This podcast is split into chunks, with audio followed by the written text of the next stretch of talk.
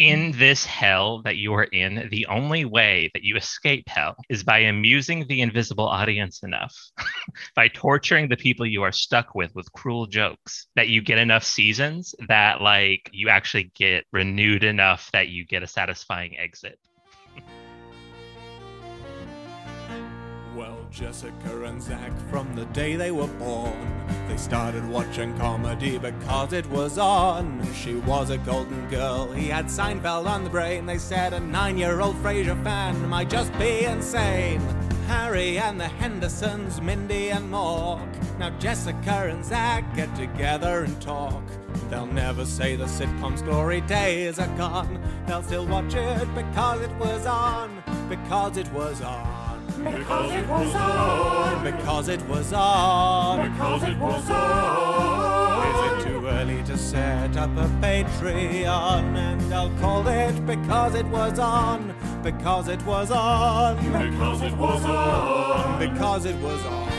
Because it was Hello and welcome, everyone. Thank you so much for joining us. This is Because It Was On. We are like that fancy film podcast, but for people who would rather talk about that episode of Designing Women where Julia Sugarbaker accidentally mooned the mayor of Atlanta. I'm your host, Jessica, and I am joined here by my buddy, Zach. Hello. Hello. All right.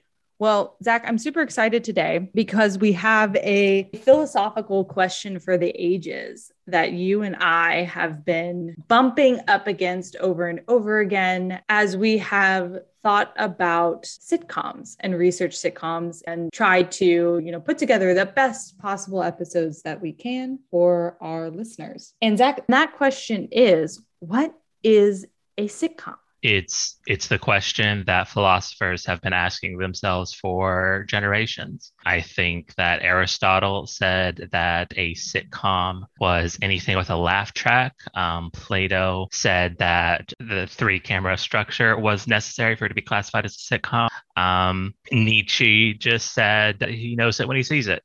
Yes. So lots of back and forth has been going on. yes yes the great minds of of our civilization have battled this question for millennia and i think i think you and i will answer it. So i'm very excited for this and i think the ultimate thing that we may be able to touch with this topic is a larger question. You see pundits or media analysts or just your average media studies phd posit from time to time that sitcoms are dead or sitcoms are dying, or the average Joe on the street might just assume sitcoms have done been dead unless you are one of those people turning on you know cbs prime time and happen to catch a 30 minute slot in between uh, your hour long crime procedurals. But I wonder if we think about what a sitcom truly is, if sitcoms really have died, and whether that is an accurate statement to say, whether we're, we're sort of slowly watching the death of an art form before our eyes. And that's the that's the ultimate question I hope that we can tackle today. So not only put to bed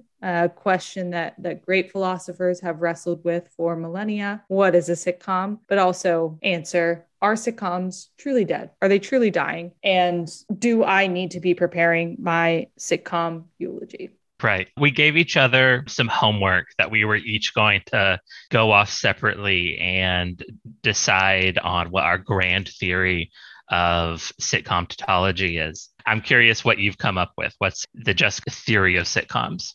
so first of all i'm going to tell you i'm going to tell you the things that make it a shoot right? Things that make it like this is for sure a sitcom. You already touched on a couple of them. One three cameras. Two laugh track. Three there is a press photo of the entire cast hugging or sitting on a very large piece of furniture. That's a that's a that is an in the bag. We are looking at a sitcom folks. Now what else what else kind of makes up that sitcom feel, that sitcom genre, right? So you have, of course, your classics, like I mentioned, that are three camera, there's a laugh track, they're filmed in front of a live studio audience.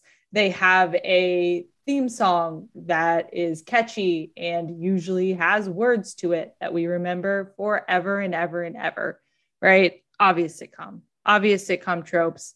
that we largely have, I would say, lost. So when we think about have sitcoms died, those things I think probably have, but I don't think those are the things that necessarily make a sitcom.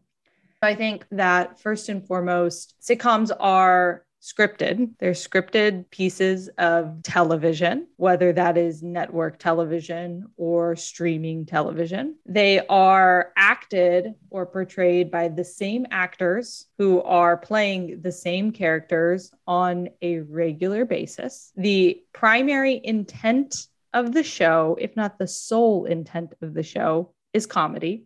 It's to make people laugh. They are generally self contained outside of a few episodes here or there that might be two or three parters. The storyline of the episode has to do with a problem, a struggle, an issue that can be resolved by the end of the episode and is usually something external to the characters. They are in a situation that they have found themselves. You know, somebody has to move, somebody has a big test coming up somebody is going on a date, right? They are these sort of discrete activities or experiences that our characters find themselves in, which can be resolved by the end of the television block. And then I think importantly, we see these characters have essentially little to no character growth throughout the course of the series. Now, characters can change because maybe something's not working with the show, but largely the characters, their core traits, who they are, they pretty much remain the same from beginning to end of the series. There's no no major through line or character arc or development that's going you know to take place on trajectory from season 1 episode 1 through the series finale. The characters are pretty pretty much who they are. I also think and maybe this is more of a something you know debatable i also think a sitcom is is a is a 30 minute episodic piece of media. It's a I hard, think, hard rule. I, I really, you know, and I've really, I've thought about it. You know, I've, I've, I've really reflected on it. I've, you know, taken, taken the time to, to sit out in my yard under a tree and really just become one with the nature around me and tap in to the shared consciousness of humanity. And in digging deep and really reflecting, I've kind of come to the decision and the conclusion that sitcoms are are are 30 minute pieces of media. That's brave. I respect you for that. yes. What do you what do you think? Where do you think where do you think I'm I'm completely right? Where do you think I'm completely wrong? Would you consider yourself to be a sitcom purist? Because this seems like a very conservative take on sitcoms. Hmm. Am I a sitcom purist? Know how they have like though they'll have those like meme charts mm-hmm, sometimes mm-hmm. of like Christmas movie purist. no, so I mean, to me, let me tell you what I think a purist is. To me, I think a purist is somebody who a sitcom has to be a three camera laugh track live studio audience, catchy theme song. Yeah. That to me is a purist take on sitcoms. I don't think you have to have those things. I think it makes it like you are a hundred percent a sitcom if you do have these things. Like that mm-hmm. is like I would love if you could think of a show that has all of those things but is not a sitcom. I can't. So I think you are a sitcom. Soap operas. Soap operas. Your list, your first list was three cameras and a group photo and the theme song. So a traditional soap opera. but also filmed in front of a live studio audience with a laugh track. I believe so. Yeah, mm, a lot of them. Sure. Yeah, like like a like a one day at a um, time was filmed in front of a live studio audience. I don't know if all of them are, but listen, I am exclusively pulling from Soapdish with Sally Field. So they had a live studio audience. okay. This is interesting. So I'm not I'm not as familiar with those. So maybe I need to add more to my list of like you're for sure a sitcom if you have these things. But it starts to get dicey because then we run into we run into shows that have those elements but are not themselves a sitcom, right? So I was thinking, okay, to your point, you could maybe have three cameras, a live studio audience and the laugh track and some sort of press or promotional shoot where they're all hugging and you could be a soap opera. Maybe. Ah, find me the soap opera press shoot where they're all hugging. Okay, I'm on it. you know what? This is not a soap opera podcast. So if you if if you tuned in listen, hoping to hear a take on one day at a time, we can't help you here, except to tell you that, you know, it actually might be a sitcom and you were wrong all along. When this podcast blows up and like the McElroys and we have like five podcasts going, one of them is going to be on us just watching telenovelas. But I was going to say, so adding to those things, all right, well, maybe we add in the sole intent of the show is comedy. But I think there are probably a lot of other shows where the sole intent of the show is comedy and they are certainly not a sitcom right? I think you definitely got it right about the grim aspects of sitcoms and that mm-hmm. there is no growth, there is no change, and like people can never get out of their predicament. I think I have joked with you before that sitcoms are hell and yeah. like they they are particularly almost always like the personal hell of a particular woman on the show. yes. Yeah. Yes. Yes. My husband and I were just talking about this today. So we asked Alexa, right? We are like, Alexa, what's the definition of a sitcom? And she said the things pretty much I just mentioned it, and added on that it has to be a family, which I thought was super interesting. Mm-hmm. That Alexa added that it had to be a family. So then my husband and I were kind of digging, digging, digging, digging into that. And really what we came up with is not necessarily a family, but it is definitely people who are stuck together people who yeah. cannot get out of the situation that they're in, right? Like he mentioned, you know, Al Bundy, if given the opportunity, would be so gone from that family in a half of a second on Married with Children, but he's still there. He's stuck there. So I think you're there's something super spot on here, right? That sitcoms are some form of hell or purgatory for a lot of the characters who are in them because there is something about that element of stuckness yeah. that is very peculiar to sitcoms. It so many you're dead on with like how so many jokes if they were said by a character in real life that'd be fucking you'd be over or done. Yeah, like yes. it, it has this very like Sartre's no exit about it where like they can't leave that office. There is no divorce in sitcom world. there is no quitting your job. Yes. there, that hotel door does not open. and like with Dorothy in the Golden Girls, whenever I watch it, I'm always thinking if someone said that in real life, of just like yeah the, like the slut convention called blanche or whatever it, a, a normal human response would be like what the fuck did you just say to me it's, it, honestly so accurate and it took me embarrassingly long as a lover of sitcoms and a child who grew up on them to realize that these are actually not things you can say yeah. to people in real life like yep. you can be funny as fuck, but it also can be so fucking mean. And like in sitcom world, it just plays, it just hits, right? And so I had to grow up and have like that Liz Lemon realization of like I was the bully all along because yeah. I was constantly just like, what kind of one liner can I fucking dunk on all of these people around me with like the full expectation from me that they're just gonna be like, ah, oh, Jessica, and then we'd all like wear matching white shirts and and jeans and hug. Yeah, yeah, just like hang out on a on a couch. Yeah, posing exactly. for no one. Exactly. Yes, that's exactly what I thought would happen. I it's, had to go through the same true. deprogramming. Yes. you yeah. Just, yeah. You can't play to an invi- invisible audience and expect people to like you. right, and that's why we have a podcast. We're playing yeah. to this invisible audience now. We finally have an outlet instead of like estranging people.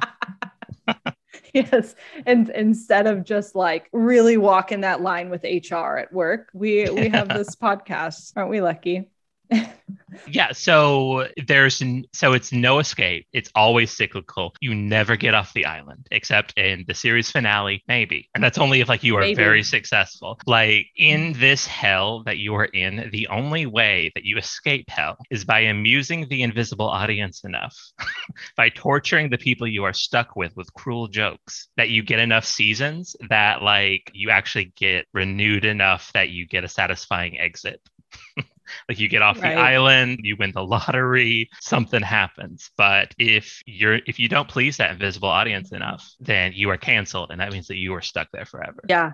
Yeah. I guess unless you're Ray Romano, in which case you get no salvation ever, even though the invisible audience was pleased for a very long time. I think Everybody Loves Raymond was the genesis of the sitcoms are hell theory for me. Just Yeah. because Deborah is just stuck in hell of her own creation. like, like the the twist ending of No Exit is like the door of the hotel room that they're stuck in opens and they realize that they could leave, but because of their own neuroses, they don't. And so the the hell is so perfect that they choose to stay. And that is fucking Deborah. She's not happy. She's not a happy person. She's constantly Right. angry.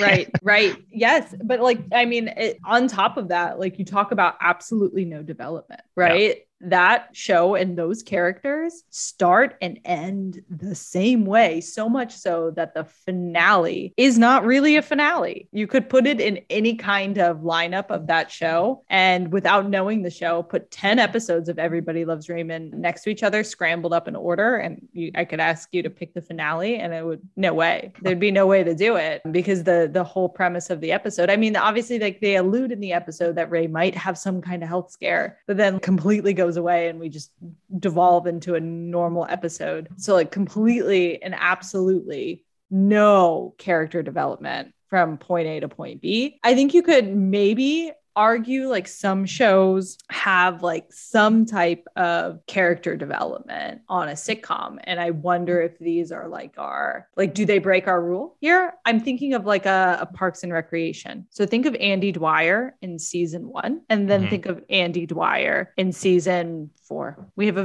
very different character here. Season one he's living in the pit by no he's not living in the pit. He's living with anne still. He's still anne's boyfriend. Yeah. he's kind of just a dick Mhm. and then we have a very different Andy come season three or four. I mean, what do you do? You think this? Do you, do you think this breaks? Do you think Parks and Rec is not a sitcom? Do you think this is development? What What do you think is happening here with this character?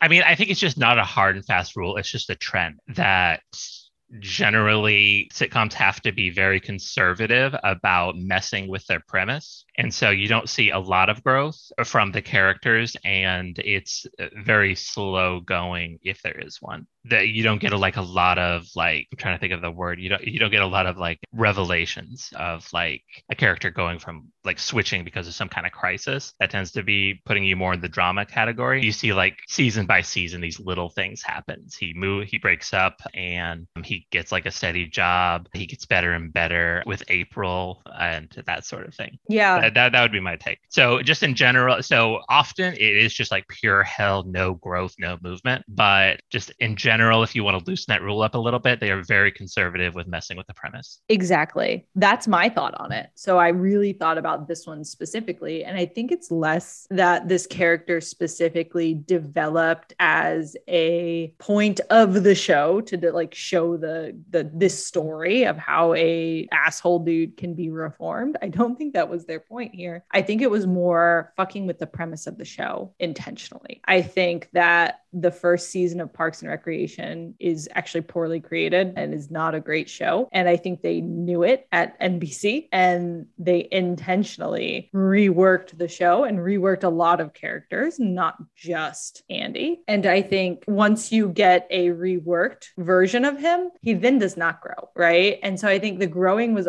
it was incidental and had Yeah. to do more with the creation of the show than it did the story that they were telling. Yeah, I think Andy in particular has like the fan favorite syndrome where the audience responded to him. And so the writers worked to give him a more substantial role. There are two sitcoms that I think in particular engage, like are self aware of premise. First of all, there's Seinfeld, who famously they had a rule in the writer's room that there's no learning, no hugging. The characters were forbidden from growing or learning their lesson. I'm 99% sure there's a press photo of them all hugging. In fact, I remember it.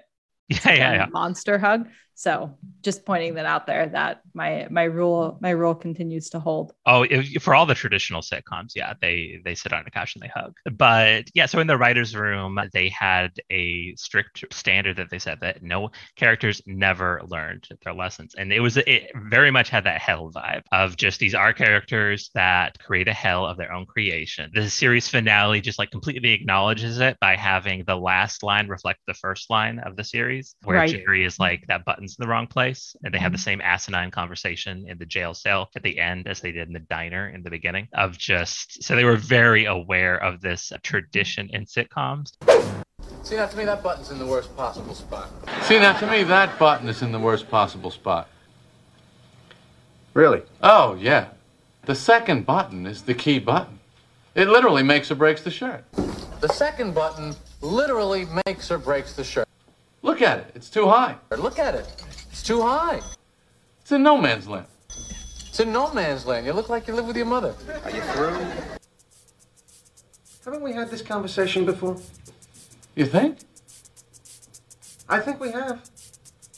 Yeah, maybe we have. I think they perfected it. I think Seinfeld probably does the nihilistic no learning trope the the best. Yeah, yeah. The other one that I think like there it's a sitcom that's aware of this trope and is like having a dialogue with it is The Good Place. I have always from the beginning interpreted The Good Place as a sitcom that was written with the hell aspect of sitcoms in mind of like of like because what is it it is like this uh, heaven that is not actually heaven it's hell where these different characters are stuck together and not allowed to leave and are constantly by arbitrary circumstances forced to deal with each other in order to torture each other and i think that it is very Mhm. self-aware like it was a conscious decision by the writers to engage with this aspect of sitcoms Yes. Yeah. Agreed. And it stars Mr. Sitcom himself, right? Right. It stars Ted Danson. So I think it's it's an added level of of commentary there, specifically about the nature of sitcoms. And it's interesting because you could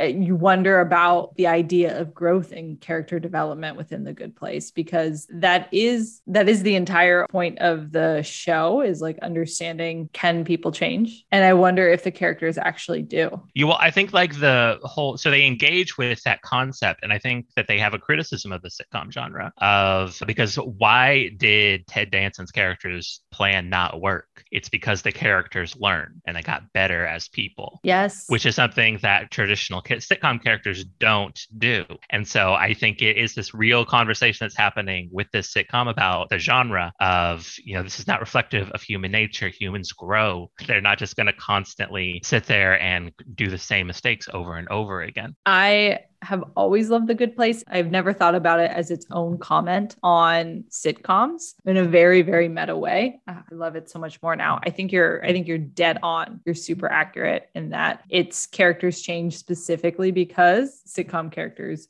don't change.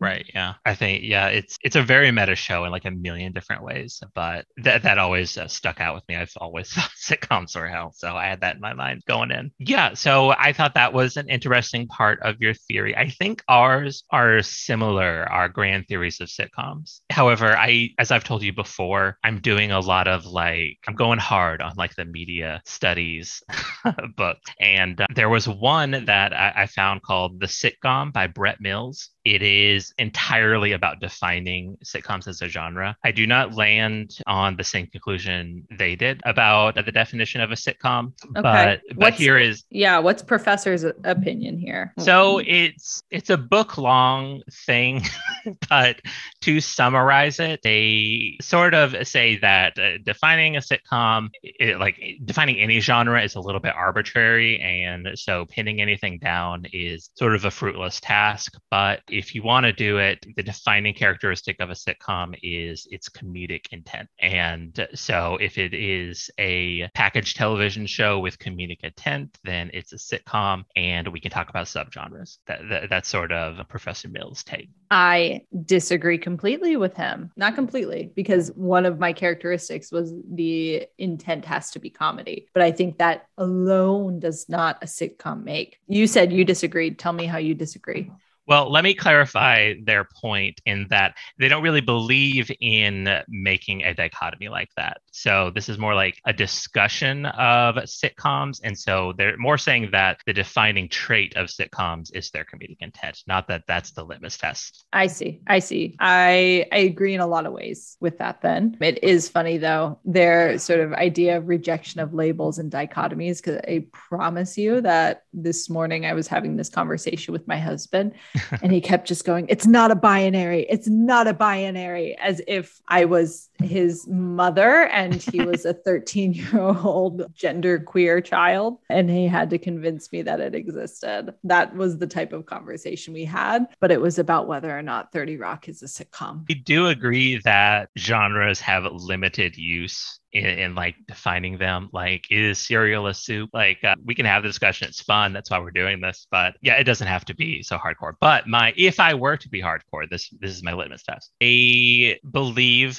that a sitcom is fundamentally the answer to the question how do we fit comedic theater into broadcast television. And all of the problems that come up with that question and how sitcoms answer them that's how they're defined. So in the early days of television sitcoms were like one of the first types of television shows that there were. That is because they were sort of televisions were being marketed as a way of bringing theater into the home. And so most americans if they went to the theater it was probably some kind of vaudeville comedy style show or a traveling comedy show. And so sitcoms were like an answer to that of like a near equivalent of like, hey, you don't have to go out. You can get the television and watch this. And so they have the live studio on audience, which is to replace your fellow audience members in the theater. And the sets were constructed, you know, exactly the way that a play set would be constructed with the fourth wall missing and the uh, secondary walls cheated out and just, you know, how the furniture is arranged. So the three camera structure, the three camera setup was to try to make a very close equivalent to the theater and the audience is there. And so i think that's very important that like the the live studio audience is just a way of making a connection between the production the joke teller and the audience just uh, which is very important. Like in stand-up comedy the relationship between the audience and the joke teller is super important. And a way that sitcoms keep that alive is the live studio audience I do not think that you necessarily have to have a live studio audience because you can replace that in different ways. Like uh, Malcolm in the Middle or uh, Saved by the Bell, they have the characters talk directly to the camera. And Malcolm in the Middle does not have a live studio audience or a laugh track. But so there are different ways, like The Office, they talk directly to the camera. So as long as there is some kind of, as fundamentally as a fabric of the television show, there is a way that you are breaking the fourth wall and like making a direct relationship with the audience, then I think you are open to it being a sitcom. So comedic intent and a direct connection with the audience by talking to the camera or having a studio audience or a laugh track or possibly some other ways. But just as long as you are trying to make that connection and you're not just doing it as a straight film like other shows. So that would be my lit test comedic intent mm. and having that direct connection. Okay.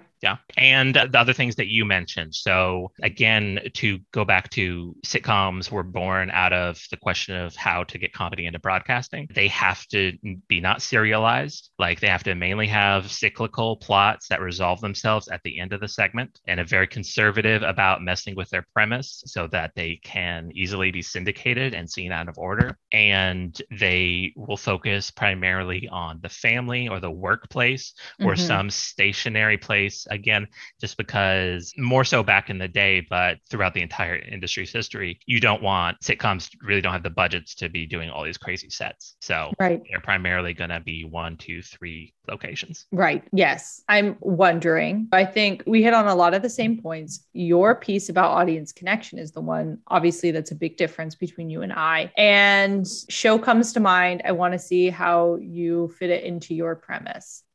30 Rock. 30 Rock, I think I put it as a yes because it breaks the fourth wall quite often. It's a very self aware show where occasionally Liz Lemon will look into the camera and say something. It's not quite as often as Malcolm in the Middle, but they'll do, they'll do that. Or they will mess with the spectacle of the show, like in, in comedic ways where they will, I don't know, they'll have like a cutaway gag where Liz Lemon is like walking like a Muppet mm. in a way that, I don't know, it's like a wink to the audience in a way like this probably did not in reality happen. It's not diegetic. And so because they play a, a lot with it, to use a fancy word, diegeses, Mm, I think mm. that uh, 30 Rock would count as a sitcom. I agree with the self awareness of the show, which is interesting because I don't always think Tina Fey is the most self aware person to ever exist, but I think there is a self awareness to the show. Yes. Okay. So here's a good example. When Pete and uh, Liz are sitting talking about getting a new cast member, you know, they're just having like a little business meeting, and Pete will say, like, okay, well, so as long as nothing happens in the next eight hours, and then Liz will like look at the camera and like raise her eyebrows, just as like a wink, like, haha, something's to happen. So we're agreed. Assuming nothing goes wrong in the next eight hours, Jaden Michael Tyler will be the next TGS cast member. And Yeah. just that sort of thing that will happen. They're very small moments. It's not like a full Malcolm in the middle. But if we do look at kind of your premise of its intent has to be comedic, it has to have a live studio audience or connection, it has to be able to be self contained and viewed episodically, then I'm wondering about like a variety show. Well, I think it also has to have that. I don't think I mentioned this because you had already mentioned it. it has to have that focus on either a family or a workplace. That the plots will always resolve around that and Mm, it- friends, that- friends, yeah. no family, no workplace. Well, or a group of friends, yeah. But traditionally, friend, family, or workplace. Okay.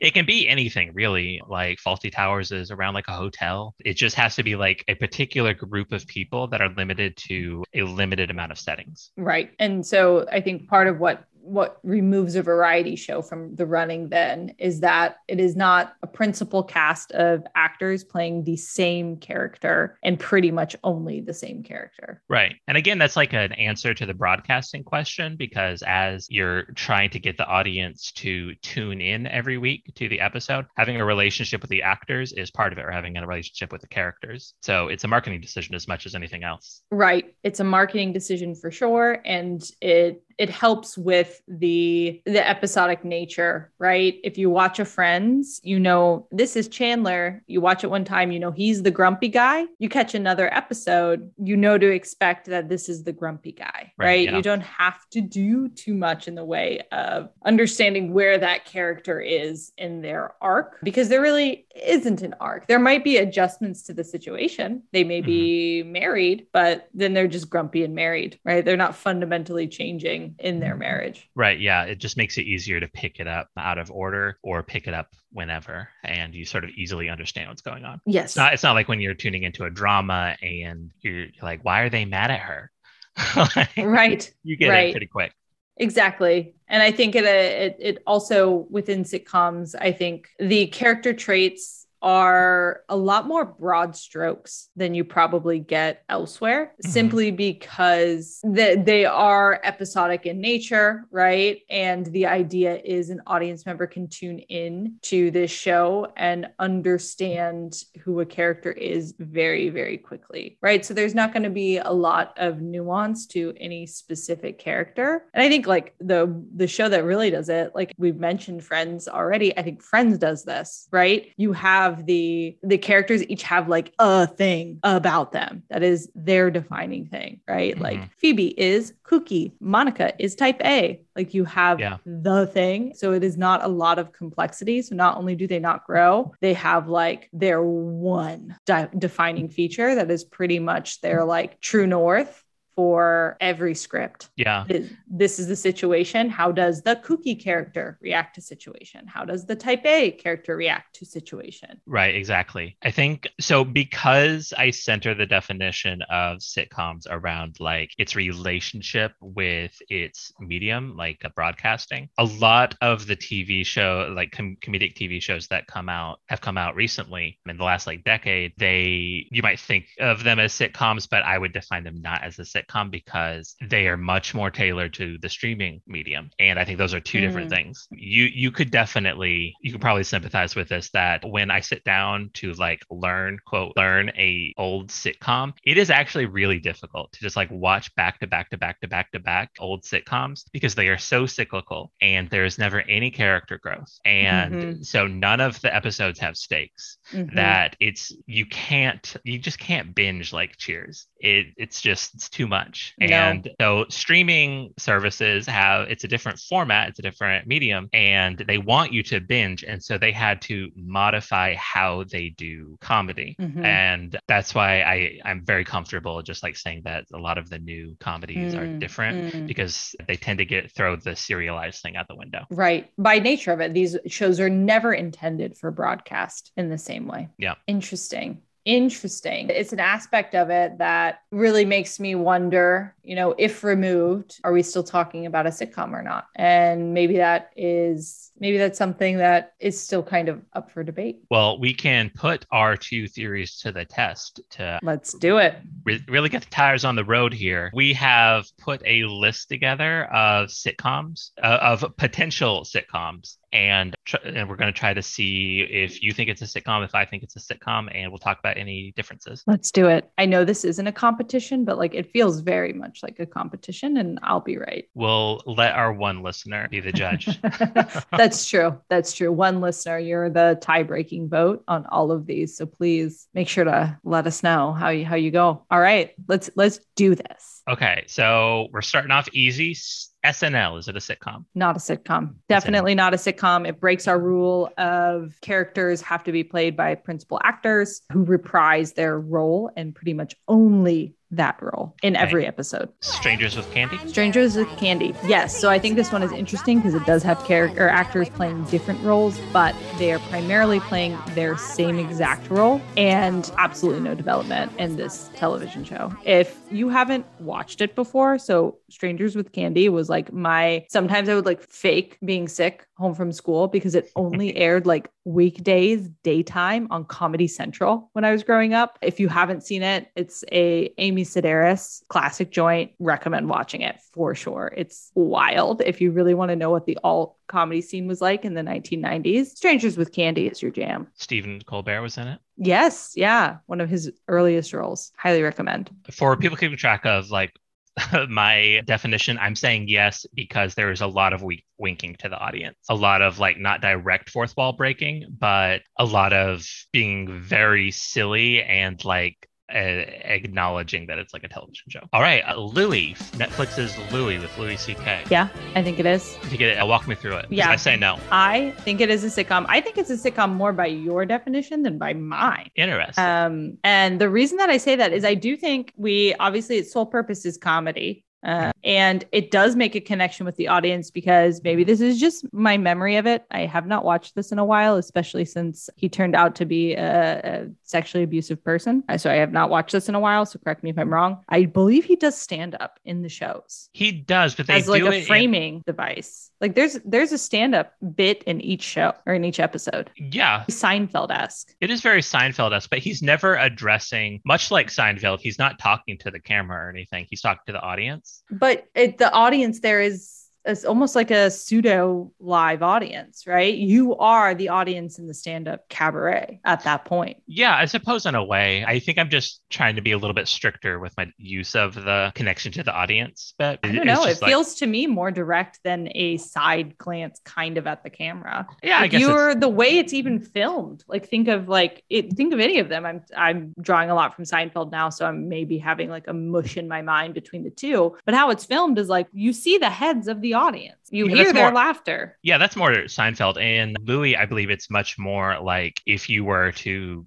film like a, a drama about like they show the audience they pan around the audience i think i don't know I, I guess at the end of the day it's going to be a subjective but i don't see that as selling it for me Yeah, I mean, I think the perspective that they put on it, they put on him or whoever is doing stand up in the episode, because it's actually not just Louis every time. There are other stand ups that he invites to do do that, do that bit. The way that it is framed and that you are looking at them, you are looking at them from the perspective of though you were sitting in that seat in that theater, right? I think it is like such a very one to one direct correlation with like even what you said about like television sort of taking on that role of a theatrical experience. It seems you know almost like a cut and paste of that that type of experience onto film. Yeah, I guess just for the most part, like the the meat of it is that it is primarily shot as like an art house film, and like so while it has that framing, it is mostly shot as like our house or an independent film with this like a single camera in like gritty reality. I don't know. There's just not a there's not enough like winking to the audience or enough of that being part of the DNA of the show and how it functions that I would classify it as a sitcom. If anything, I think it probably falls down on like the character growth aspect of it. I think probably there is an effort there to have some kind of character growth, but I'm going to be very honest. I do not remember it well enough and I have not rewatched it again. Won't rewatch it again. Yeah,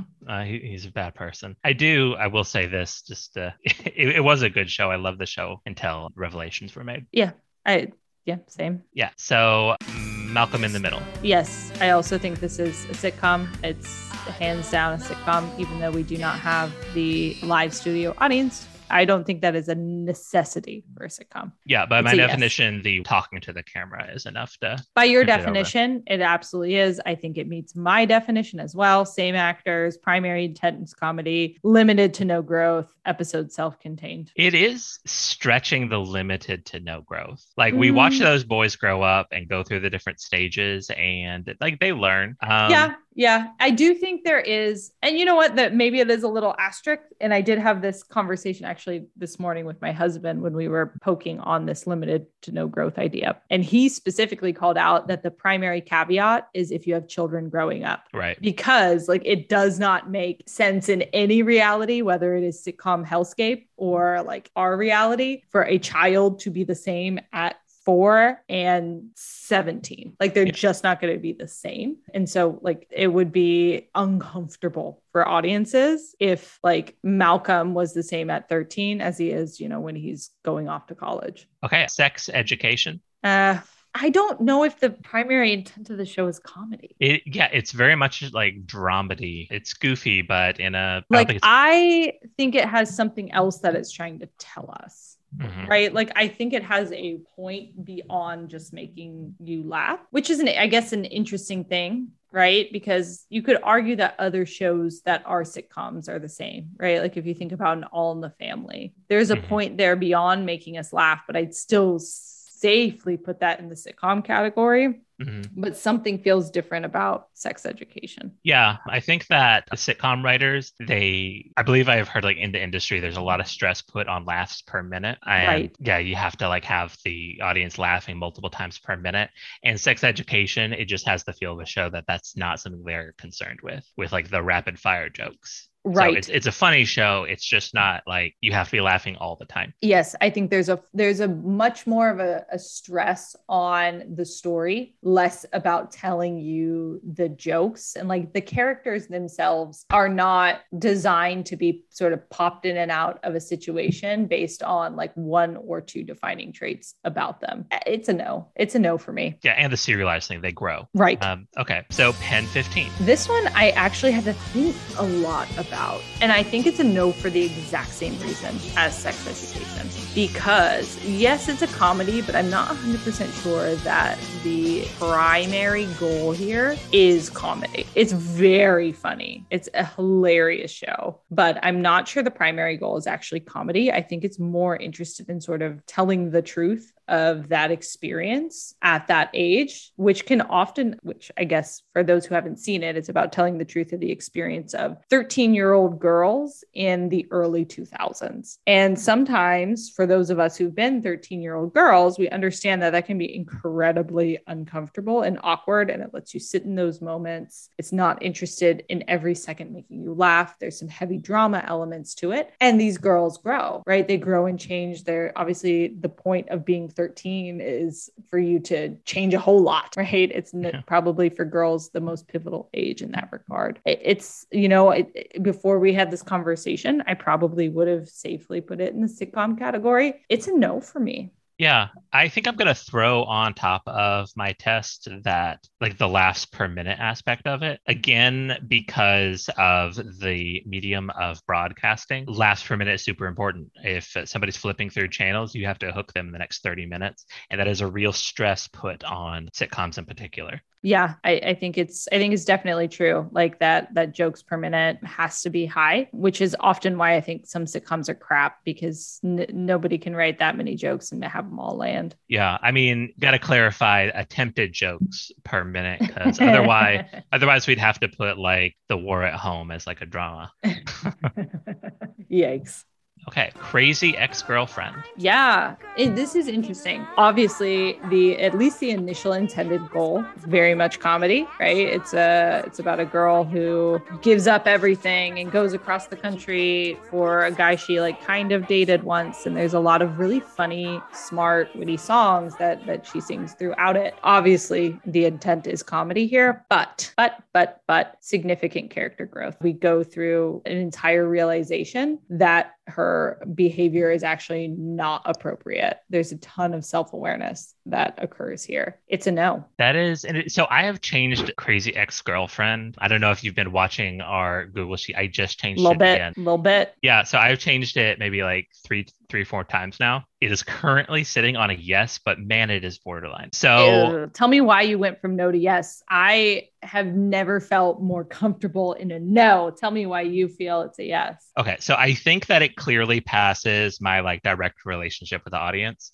Uh, so 100%. yeah, so not only does it like mimic actual literal theater many times, Yes. but a lot of the songs are directed specifically to the camera, and I think they also occasionally will do a gag where they look at the camera. So it definitely passes that. As far as the character growth thing, that's definitely the, like a valid thing. The reason that I think I am currently on a yes, even though it's very iffy, and you could push this yes down with a feather, is that it is, I think, like the good place, sort of in a conversation about like character growth. And like, yeah, it, it's a show that's very self aware of like the way that television often has women or uh, just characters in general repeat their own mistakes over and over again. There are many Mm. jokes that point to the, I don't know, just point to the tropes of television, like the Who's the New Guy song, where they are clearly making lots of references to the fact of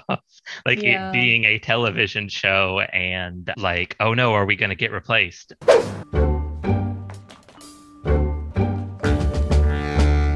The new guy? I don't trust him. What's his purpose going to be? Who's this new character? I mean, he's such a character. Such a big persona that's not relatable at all. Do we really need a new guy this far into the season? And by far into the season, I mean it's almost fall. Daryl is being replaced by a broom. So, so I don't know. I think that it's a show that is aware Ooh, and in conversation with the lack of growth aspect. I think that gives it a pass. you know it's it's iffy it's iffy iffy iffy it's right on that line i think like i'm with you up until like she literally goes through like a like like a diagnosis for like borderline personality disorder Yeah. And I, I think that this goes a little bit beyond the the reach of like a conversation about no development and like the I like this a meta Yeah. comment on sitcoms. Like we like if it weren't for that right? If we really weren't going so far as to like like I mean it's a great episode and a great song where she sings about her diagnosis For almost 30 years, I've known something was wrong. But mom said weakness causes bloating, so I tried to be strong. Fake it till you make it, that's how I got by. And when I tried to find the reason for my sadness and terror, all the solutions were trial and error. Take this pill, say this chant, move here for this guy. But now there's no need for regret, cause I'm about to get a diagnosis. A diagnosis. Don't tell me no, sister, you don't fit in. like I love it it's great Yeah. it's a bridge too far for me on this one in terms of the no growth scenario I think I agree. I've changed uh, Crazy Ex Girlfriend for the fifth time. It is now in. yeah. Okay, Pushing Daisies. All right, we're stretching my knowledge a bit on this one. I Oh, do. you should watch it. It's good. I have. I've seen it. I've seen all of it, but I watched it in college. So we are now 10 years removed from my memories of Pushing Daisies, which also did not have that many episodes. I, I again don't think its primary intent was comedy. I agree. It's. I don't even think it's barely even a comedy. It's just very whimsical. Right. It has some silly, fantastical elements to it. It's beautiful. Like it's a gorgeous show to watch. It has a interesting premise, but I also don't think you could watch it episodically. Like I could not just pop into a random ass episode of Pushing Daisies and be able to enjoy it like at the same level as if you watched it serially. All right, and Thirty Rock.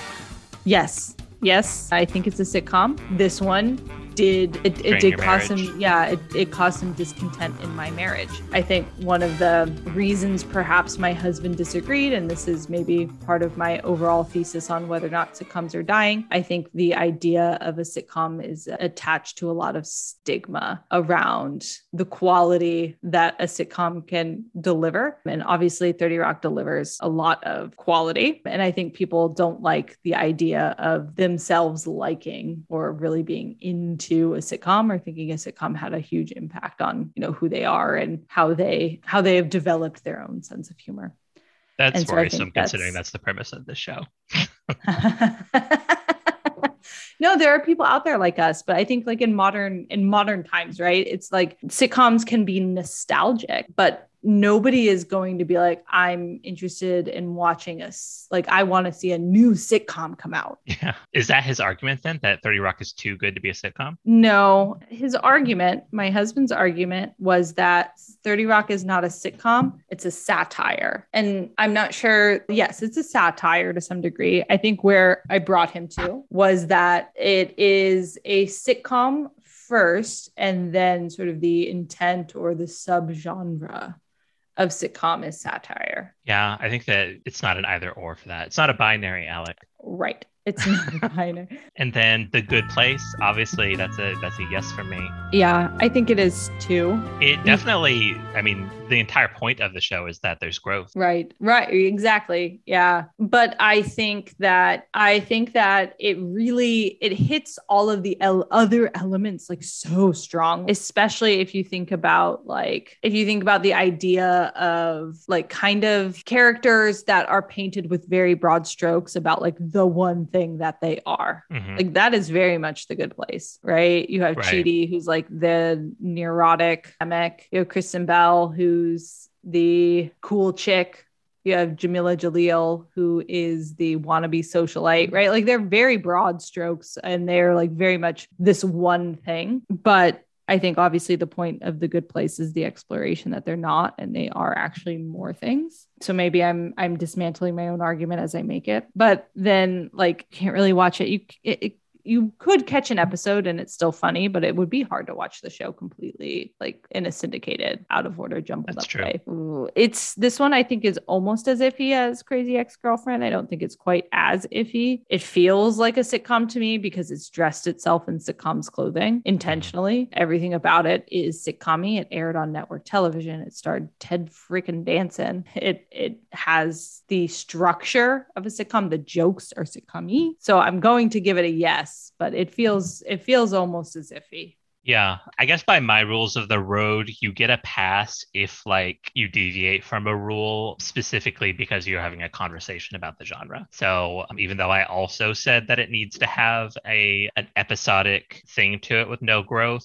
I'm cool with giving it a check if like you're doing it as a commentary or to Right. like you're talking about the genre. Right. I put down MASH because I know it's a weird show. I don't know anything about MASH. I think it's very much a sitcom. I think it's considered one of the classics, to be honest, in sitcom world. But it's a, it's interesting because it is contextualized in a very dark setting, right? Where it's set in the Korean War, and the name of the theme song is "Suicide is Painless." So there's a lot of darkness that is happening here in the Mash world. But I think overall, at least on my sort of litmus test, it pretty much hits all of the boxes. The episodes are self-contained. You can pick up any episode of MASH, you're going to be fine. The primary intent of the show is comedy, right? It's the same actors. There's little to no character growth. I'm pretty sure it's a three-camera sitcom, and I can't remember off the top of my head, but I think they were filmed in front of a live studio audience as well. Wikipedia is even confused by it because for genre, it has comedy, drama, dark comedy, medical drama, sitcom, war. Like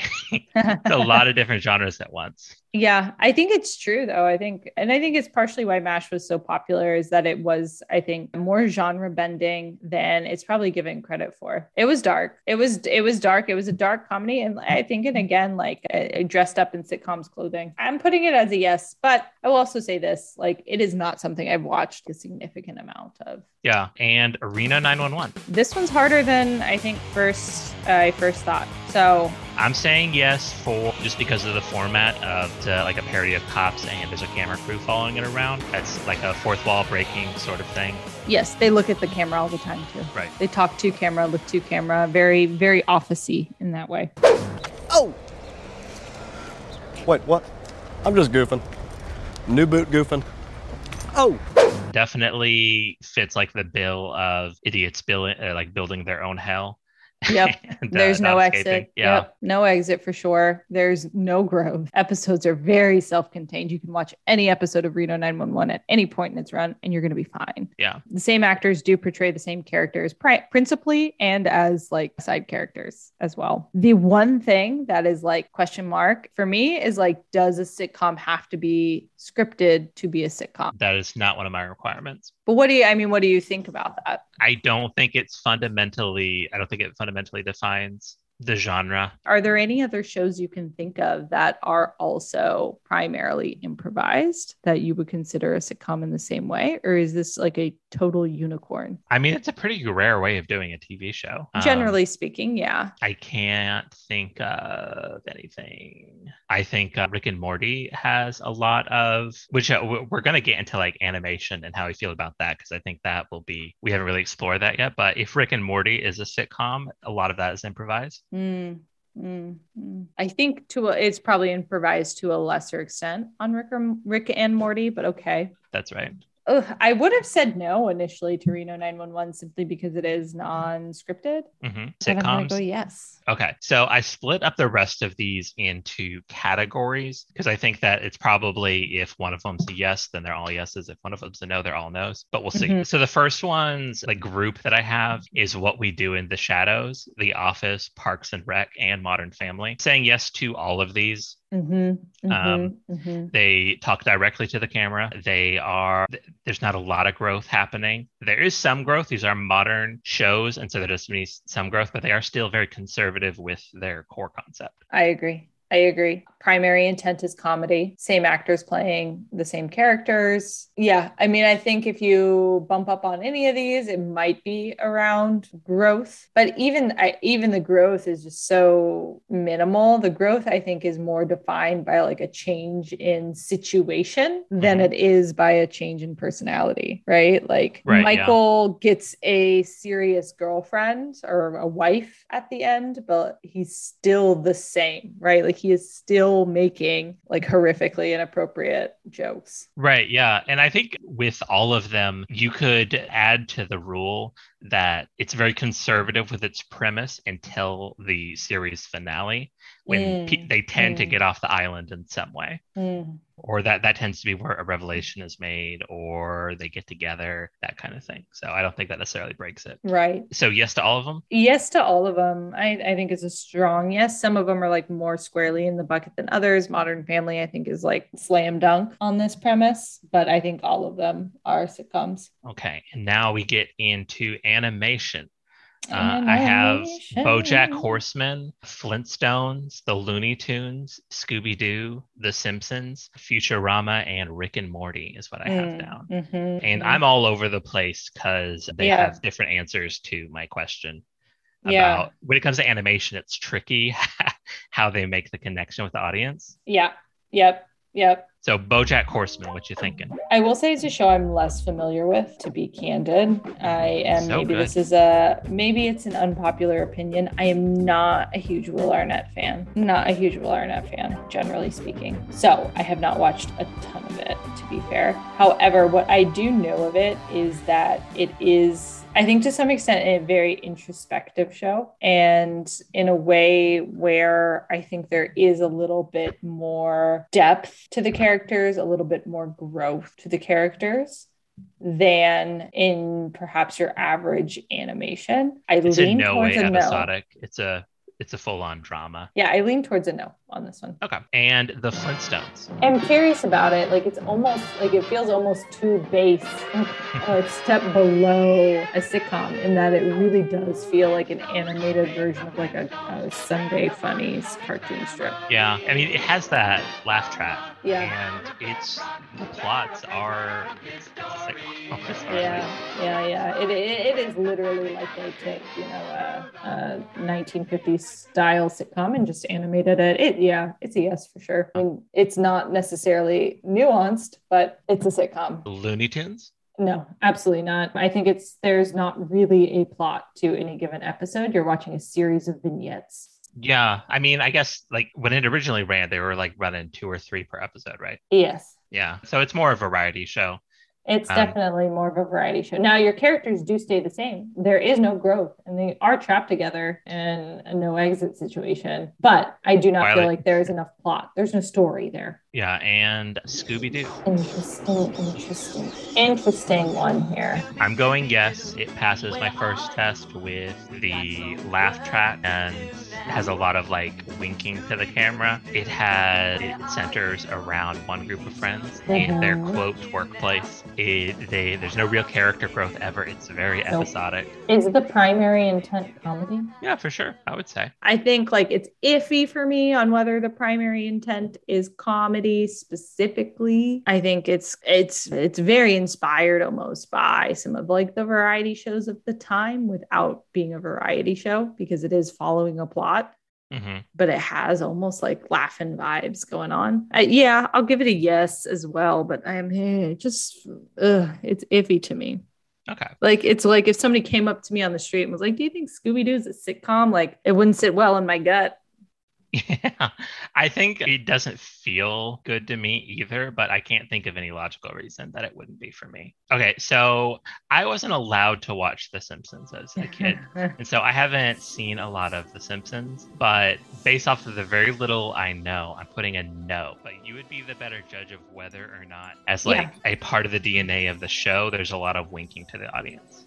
Yes, I think I would very much consider The Simpsons a sitcom. By my definition, right, you do have primary intent is comedy, little to no character growth, self contained episodes, very self contained episodes, in fact, same actors portraying the same characters. You know, it, has all of those things, which I think are very similar to yours. Your list, the only thing you had was nodding or winking to the camera. I think it's too much of a stretch for me. I think I'm more conservative with how I define that nodding to the audience. But is your answer the same for future? They're very similar shows. I can't think of. Yeah, I mean it's it's very similar for Futurama. I think Futurama also knows it's a, a television show. Yeah, I, I would I would think it's it's very similar. Although Futurama, I think actually has a ton of character development. I'm struggling now to like justify that, but I think like like Fry develops in terms of like his his emotional depth. I feel like Fry he, like learns very important lessons within Yes. an episode, but like with many sitcoms, you are in hell and you will forget it next episode. yeah, fair, fair, fair. Yeah, I can't I can't offer a counter to demonstrate otherwise. Yeah. I, by the way, just a random aside, the ultimate this sitcom is hell is uh, Saved by the Bell. Like Zach Morris is the devil, and everybody else is just there as his personal plaything. It's true. And it's extra. Like the the fact that's in high school, right, adds an extra element to the idea of like it is the ultimate hell because there is nothing I can think of that might be worse than having to perpetually live through high school. Yeah. Do you want to be Zach's friend and be complicit in his crimes, or do you want to be a victim of Zach's crimes? And spoiler alert, you will do both. yes, he has no friends. Zach Morris has no gods. But Rick and Morty was the last one on this list. And I think it's a yes for me. It's a yes for me as well. There is no development in Rick and Morty. I think They stay assholes. I so do you are you all caught up on Rock, Rick and Morty? I don't know. It, I think there is. It's not. I think it's a, like a show that tries to have it both ways, and it is episodic. You can pick up any episode and just watch it, but it also tries to have like a an important like de- developmental thread that goes through them. So, but they only do like one. They uh. only do like one development episode a season. yeah, but I feel like it's development in the same way we mentioned with Fry and Futurama. Yeah, Like the would- lessons are learned in the episode, and then we do not sort of see that applied. I, I don't want to spoil anything for anyone, but I do think that there is a lot of development, especially with like Morty mentioning his relationship with Rick. And I think that again, it's very self-aware of itself as like a show that it's actually kind of toxic to have a relationship where um, Mm. there's this man that's constantly abusing a teenager. Or did you come back because they dumped you? There you go, kid. Now you're evil Morty too. Sooner we separated all the infinite universes from all the infinite universes where he's the smartest man in the universe. Every version of us has spent every version of all of us. And that's how they justified this. Morty, I'm not responsible for every fucked up Rick out there. Yeah, And but I think it's like where do they end with it though? And which I like I know where they end with it and we're, you know, we're back at the start. I I don't think you're caught up then. I, I think because the last the se- season finale of the last Last thing I saw was about like with the Ravens. the ra- and then like he escapes from spoiler alert for Rick and Morty he escapes from the multiverse like the and they like just they they kind of like almost like but it was a version of a version of Morty escapes. But our Yeah, but- Morty stays with Rick. Yeah I think it's just a very good place way of having a conversation about the trope of cyclical Mm. plots and just like you can never escape I guess that's Mm. the point I'm trying to make Mm, yeah. It, I mean, does still- the exact same thing. The central finite curve, that uh, whole concept, it is about you know show characters, and Rick is constantly acknowledging that it's a show. Um, Mhm. Characters in a show like feeling stuck in the repeated mistakes that you have to make in order to be part of a show. Like I think that's why that concept exists in the show. So I think Mm. Mm-hmm. it's like the good place having a, a conversation about the genre. Okay. I mean, we both agree it's a sitcom. Yeah, yeah, yeah. Okay, so this is just our spicy segment where I try to see how far we can stretch the definition. We're it's going to be a little bit limited because you haven't seen or heard any of these. Mm-hmm. the first one is Rabbit, which is a very funny comedy series on YouTube. It, it- it's about this character Rabbit. His job is that he sort of it's like he like does this underground Fiverr thing where like he will literally do anything for money. So he's like he has this, he's a gig worker that will do any kind of favor if you pay him. So in the okay. episode, It's like a task rabbit situation. yeah, yeah, yeah. And so, like in the episode I linked you, the customer is asking Rabbit to pretend to be his boyfriend because he was the customer was in love with this girl, but like when they were teenagers, he led her to believe that he was gay in order to have an intimate emotional relationship. But he thinks he's starting to question that he's gay, so he needs Rabbit to pretend to be his boyfriend for a while, just to sell it to the girl. Mm. Is this is this show scripted, unscripted? What is Scripted. the Okay, okay. Yeah, I mean, for being like an amateur uh, comedy series, it's really good. Yeah, it sounds But- like a interesting premise. Yeah, and it's like what five minutes. What based off of this? Do you have any questions about it before you make your verdict? So it's like it's five minutes long. Ugh. It's, I'm looking at it now. It's 13 minutes long. Yeah, that sounds. I mean, it's not that far off from the sitcom. It's you already told me it was scripted. We have the same guy being the rabbit every week.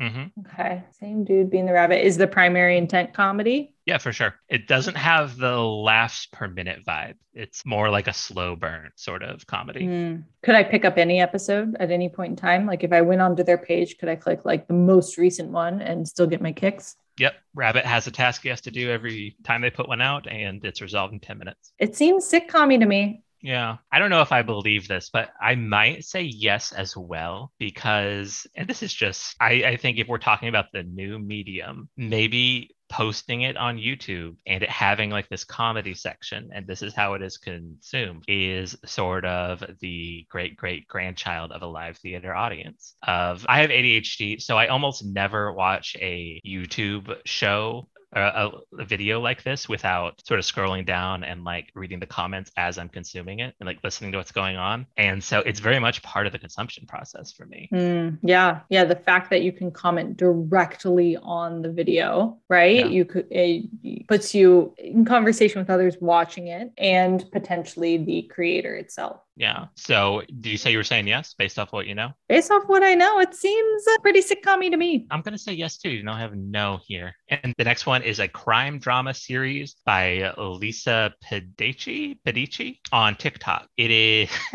so it is a long, it's been going for a while. I think she's on like episode 45, but each episode is like 30 seconds. And it is a parody of procedural dramas. Forget something?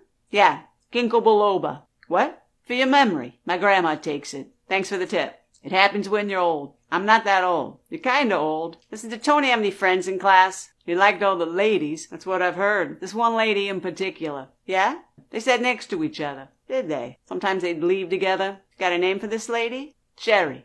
Sherry Spritzer. Sounds like a class act. She plays all the characters, but there is a detective character that's in every episode. What's your uh, what's your verdict? I'll say no, and I think this will help you because I think you're probably also going to say no. It cannot be picked up one at a time. It is very much a serialized. That was going to be a question whether Yeah. or not I could pick up a random one. I also think that like there has to be like a like the plot itself has to like travel an arc. And i'm i'm not sure whether you're getting an, a full arc in like the self-contained episode. That's true. It's almost like it's a clip of an episode. yes Um, exactly. So you're not getting a you're not getting a story. The episode has to give you a full story. Yeah, so that's a no for Yeah. that. And then the other one I have, just kicking the tires for how far we can stretch it, is a podcast that I listened to a while ago called Live from the Magic Tavern. It is a fictional comedy podcast. The premise of it is that the host found a magical portal at the Burger King that's on the Wrigleyville station in Chicago. And uh, and so he went through it and found this magical realm of Foon. And he started a comedy podcast and he started like interviewing people that come through the Magic Tavern. And so there are regular characters that are always there, his co-hosts, and then they have guests on that they interview. And so it's partial interview, but it's like a, a plot happens through the interview because it's all it's all fictional and it's improvised as well. You can pick up any any episode. yeah and the relationship with the audience is I well, I you know what? Actually, they do have a relationship with the audience where they have a running gag with the audience at this game that they're playing, where the audience will write in as though they believe this to be true, this uh, podcast, and then the writers, I mean, the characters will read them and uh, answer the questions seriously or the letters Hmm. seriously. So there is sort of like uh, an audience participation there. I'm a little bit more strict about how I interpret the audience participation that has to be a substitute for live theater in some way. And so I'm going to say no. Yeah, it's a toughie. It's a toughie. I'm more, and I haven't heard it, but I'm more iffy on the idea of the interview. Mhm. Uh, you know, as you pointed out in the beginning of the episode, Nietzsche said, I don't know what a sitcom is, but I know it when I see it. and I just don't see it. Fair enough. And that was a no for me as well. So I'm only saying yes to Rabbit as a sitcom for like Mhm. next generation media.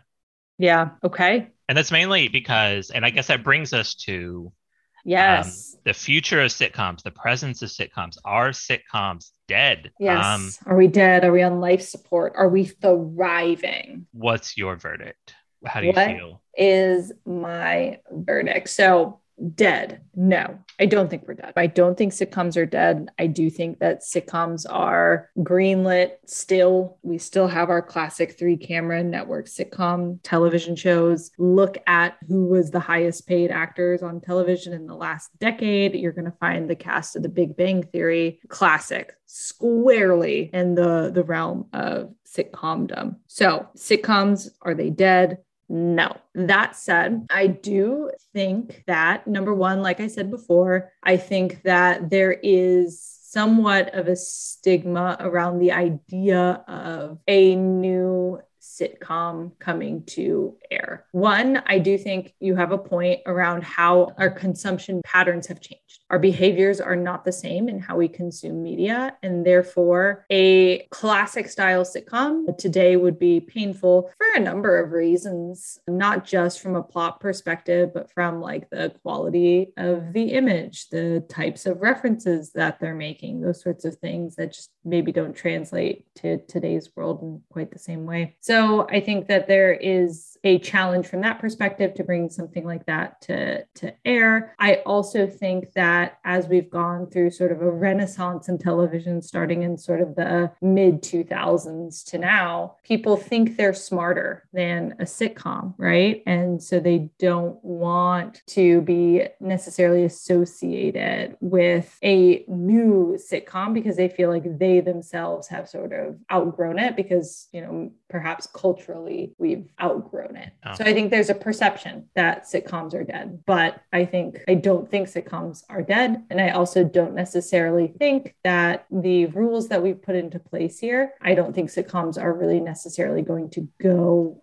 anywhere but i think they'll i think they'll likely change and i think maybe like the laughs per minute may reduce right and we may end up with sort of tonally or from a pace perspective a, a different type of sitcom So I think it's just empirically true that sitcoms can't be dead because there are obvious like three camera live studio audience or laugh track sitcoms that are currently in production. The Neighborhood it, it comes to mind, just a very classic. Nobody could argue that's not a sitcom. Still going on. It was renewed for next year, so we're good to go. So as far as like its future, I do think that I mean as long as boomers are around, there's going to be like a, a market for it that they're familiar with that genre and they are willingly going to consume that kind of television. It's just they are okay with it. And I don't think they like for that generation, there's as much of a stigma, which is also why I think that sitcoms, especially three camera sitcoms, tend to be much more conservative these days than they have been in the past. Yes. Like Last Man in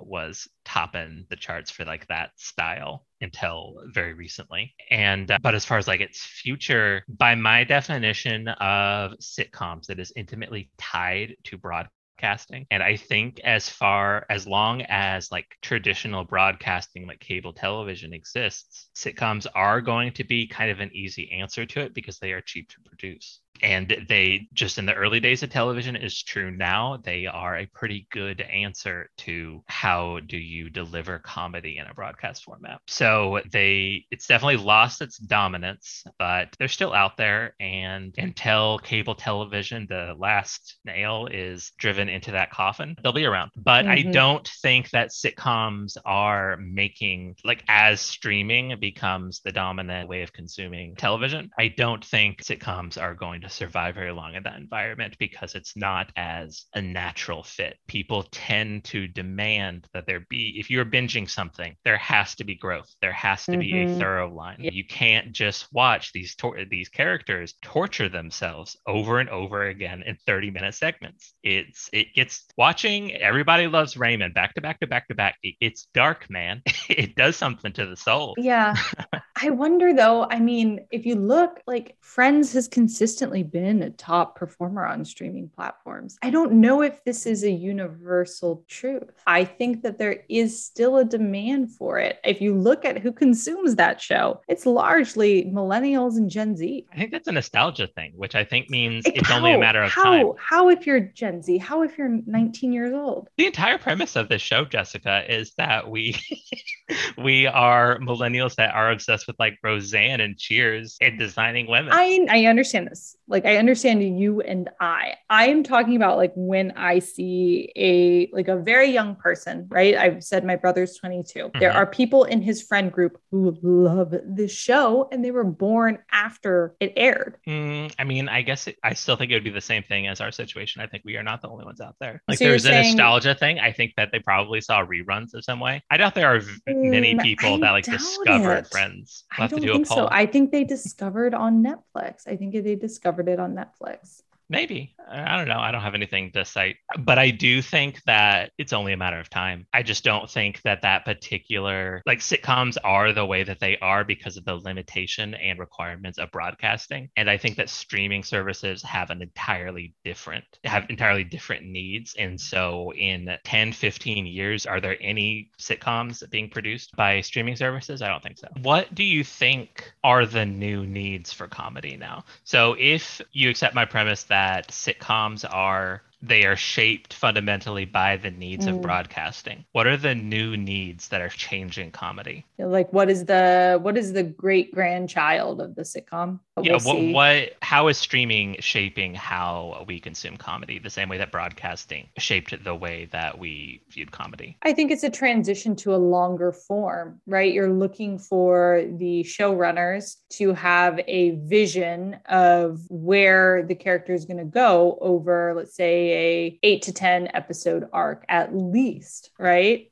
Mm. So you have a end point in mind. You are not simply trying to take a set of characters and fill 22 episodes with what sort of wacky thing could happen to them within these 22 episodes. You are navigating towards an end point and people are looking for larger stories. So I think that the jokes per minute that we mentioned before is not as necessary because I think what what is more important at this point is is story right? You need to have a, a greater greater emphasis on your overall narrative. I also think that the proliferation of streaming services and the amount of content out there especially if you start adding in the the the, the tiktoks and the youtubes and the podcasts of the world i think that you also have the ability to go very niche right? And very intimate with your references and connection that you can therefore build with your audience. You can develop somewhat of a smaller community Mhm. and make, you know, humor more more niche, more more connected to a smaller subset of people than is necessary in broadcast television, right? So you don't necessarily have to have those huge broad strokes characters in the same way. Yeah, totally agree. I think that the barrier of entry is lower. You can find your audience easier. And so their comedy is much, much more niche than I think that you could be in the past. It's definitely longer. Like if you compare 30 Rock to Unbreakable Kimmy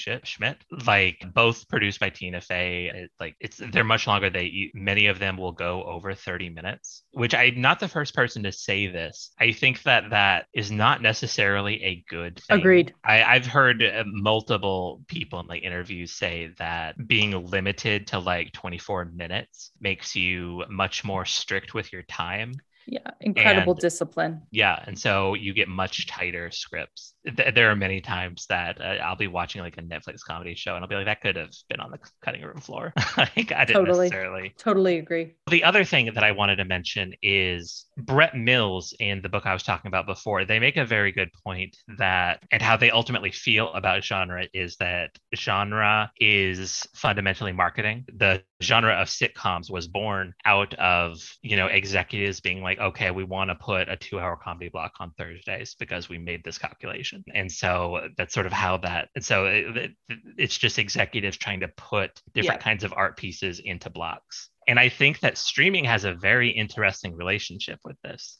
I don't know if you know this or if the audience is aware of this, but Netflix, the little thumbnails that you see for every show, that is an algorithm tailored to your viewing habits and the data that they Mhm. have about you. So they are marketing different shows in different ways and sometimes just fundamentally misleading you on what the the type of show it is. I think I could be wrong about the specifics, but I think a little while ago I saw Nanny McPhee on my page and it was this like close up of Emma Thompson just like looking into the mental distance like very serious with like a gray background and it just said like Nanny McPhee like it was a, a genre Yeah. Uh, like it was a drama And Yeah. I was like why why are you trying to trick me into watching this Netflix? it's only gonna last like five seconds and so that Yeah. I think that is impacting the way comedy is consumed, and it's going to ultimately lead to fuzzier boundaries. Mm. Of genres are not necessarily as useful for streamers as it is Yeah. for broadcasting because you are getting those niche audiences and you Right. want things that can be pitched in different ways. It's better to have something that can be both a comedy and a genre, depending on how you market it. Right. And the algorithm can market it in different ways to like micro audiences. Yes. Yeah. No, I think that makes a lot of sense. So I think we agree the sitcom is not dead. It's not on life support, but we foresee it going in different directions and not gone, but simply mutated, adapted in the same way that, right, theater is not gone, right? It has not what, what, brought forth the sitcom into the world is not gone, but it itself has changed as audiences' tastes and how we consume it have changed. So, so must the sitcom. So, I think that's the path we're headed down. I think The Good Place said it best. The sitcom, may, maybe in a way it's ending, but So, listeners out there, if you have other sitcoms that you think are genre bending, right on that line, maybe a sitcom, maybe not, let us know. Let's talk about them. Let us know what you think about our definitions. Let us know what you think about how we've categorized some of these shows. We'd love to hear what your thoughts are. And let us know what you think about whether or not sitcoms are dying. Have you written your sitcom eulogy yet? Do you have your funereal gown picked out? Please let us know. Snap us some pics. We'd love to see it. And I think that's it for this week's episode. We really appreciate you guys sticking through it with us and listening to our ideas. We can't wait to hear about yours. As always, go ahead, like, share, subscribe, tell a friend, all those great things because we'd love to have you join us again next time. you can follow us on all of our social media. We we, we have all of them. We hold court in the comment section of the Charlie Bit My Finger video from 2012. So we touch Find us there. Okay. That's also.